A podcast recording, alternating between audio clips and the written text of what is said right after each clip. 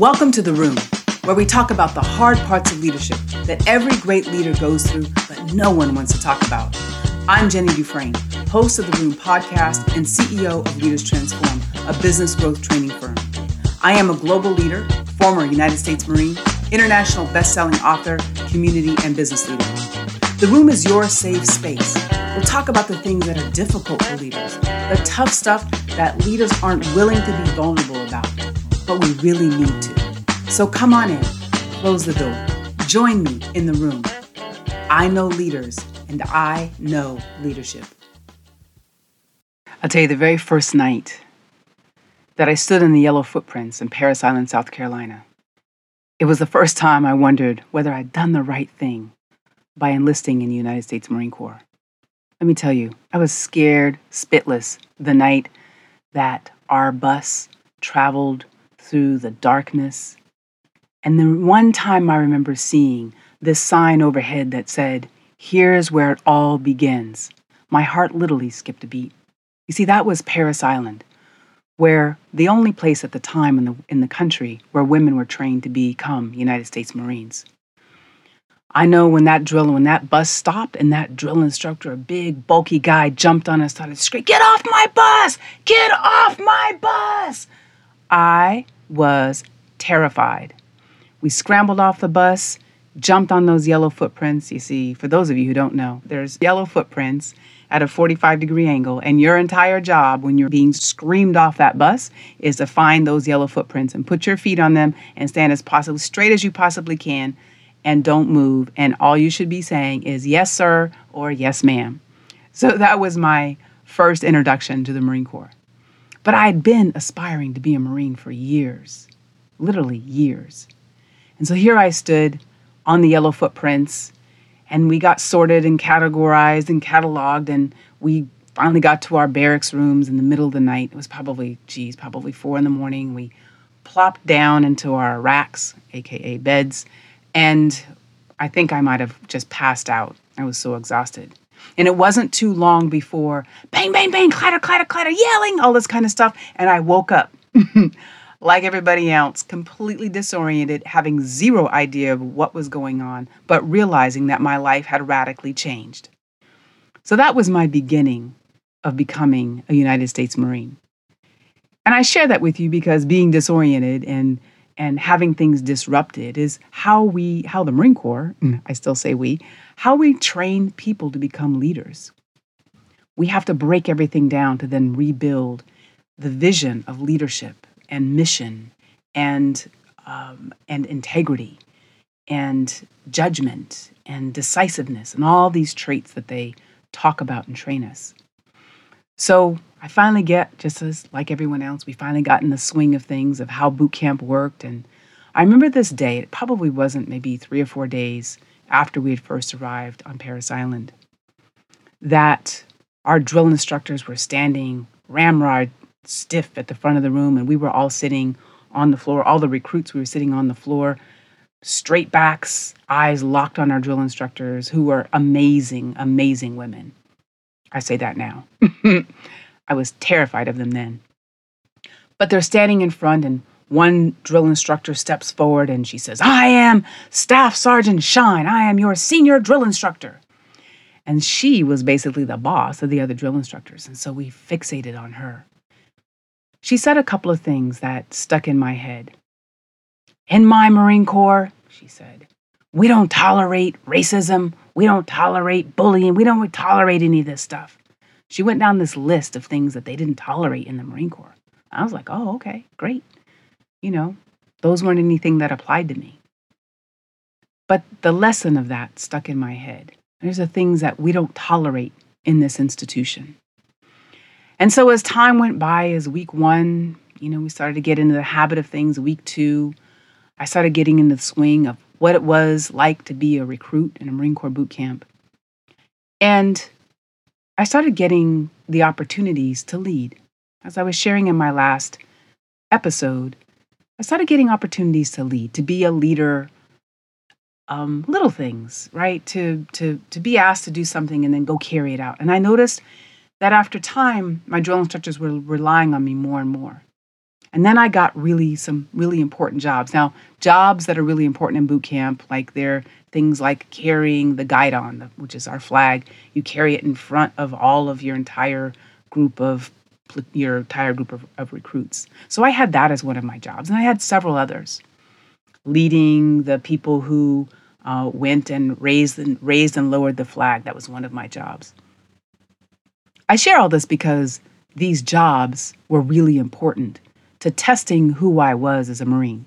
I ended up at one point becoming the squad bay leader. So I was the leader responsible for 60, 50 to 60 other female recruits.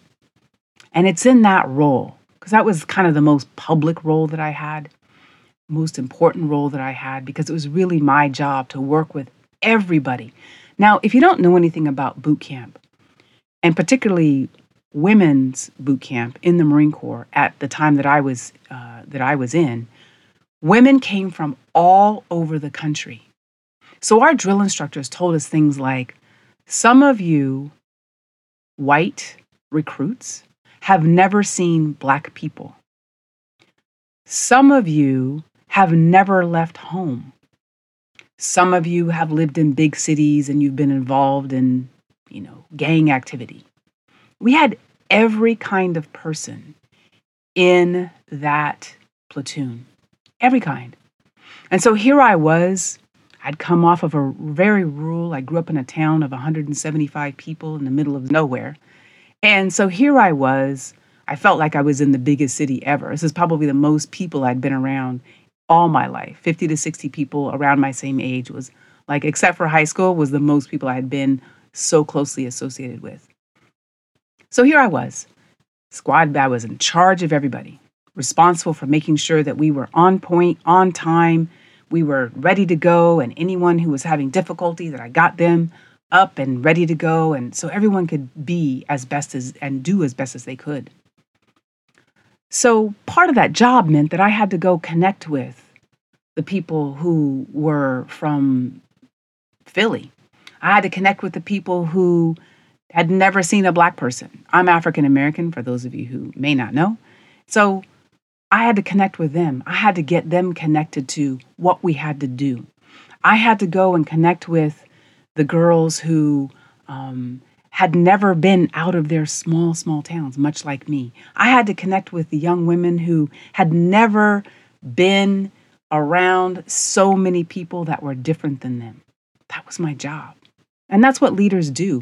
Our job is to connect with people no matter what, no matter where they're from, no matter their geography, their language, their gender, their their political beliefs, whatever. As leaders, when we're leading people, we have to connect with whoever's around us. So here I was, and I was doing a really damn good job, I will say. And part of that role and my other leadership roles, it was being talked about by the drill instructors and other recruits that I was on my way to be considered as one of the honor grads of our platoon. This is really important. To be an honor grad is like you're like the top of all the recruits. It means you've demonstrated leadership, you've demonstrated perseverance, you've demonstrated all of our leadership traits that the Marine Corps teaches. You demonstrate all of those. So one day, Mm, I think it was kind of in the afternoon, my senior drill instructor, Staff Sergeant Shine, she yells from the DI hut. This is the drill instructor's little room. Called DI hut. Recruit! Get in here! So my heart started to skip a beat because she had never called on me to come in. And so I ran into her office, locked my body up. Yes, ma'am. And she started to ream me out, shred me. Recruit! It's been told to me that you are a racist. What? What? I, I lost all of my bearing. And she proceeded to tell me that another one of the recruits, my fellow recruits, had come to her and told her that I was a racist, that I was doing things that were uh, racially motivated. Now, you have to understand that I stood there for a long time, completely, completely puzzled. And I, I there was nothing in me that could figure out what the hell she was talking about. I knew my job as a squad leader was to connect with everyone. And I also knew my job was not to give any deferential treatment to any one group of people, any of the cliques, because there were definitely cliques. That was not my job. My job was to work through everyone and with everyone because we were all one team. She then told me who. So, Recruit Henry, not her real name, Recruit Henry said was the person who had come to the senior drill instructor and said that I was racist. I was floored. And in very short order, everything that I'd been working for was stripped. So, our drill instructor, a senior drill instructor, Staff Sergeant Shine, said, There's no place in the Marine Corps for racism and racists. There's no place in this Marine Corps. Boom, you're fired from your squad bay job. I was shocked.